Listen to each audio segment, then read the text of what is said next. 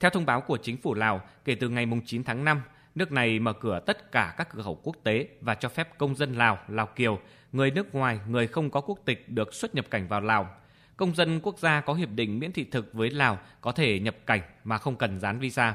Phát biểu trước truyền thông, bà Thipakon Chăn Thả Vông Xá, người phát ngôn chính phủ Lào nhấn mạnh.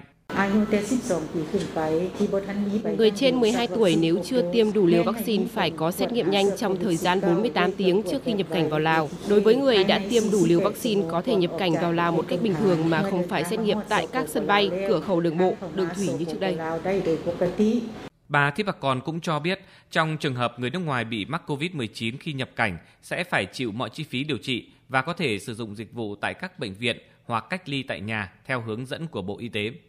Ngoài ra, chính phủ Lào đề nghị các bộ ban ngành, cơ quan quản lý hành chính các cấp và những người tham gia các hoạt động kinh doanh chuẩn bị sẵn sàng mọi mặt để đón khách du lịch trở lại, đặc biệt là việc sửa sang, tu bổ các địa điểm du lịch, khách sạn, nhà hàng nhằm đảm bảo chất lượng phục vụ tốt nhất.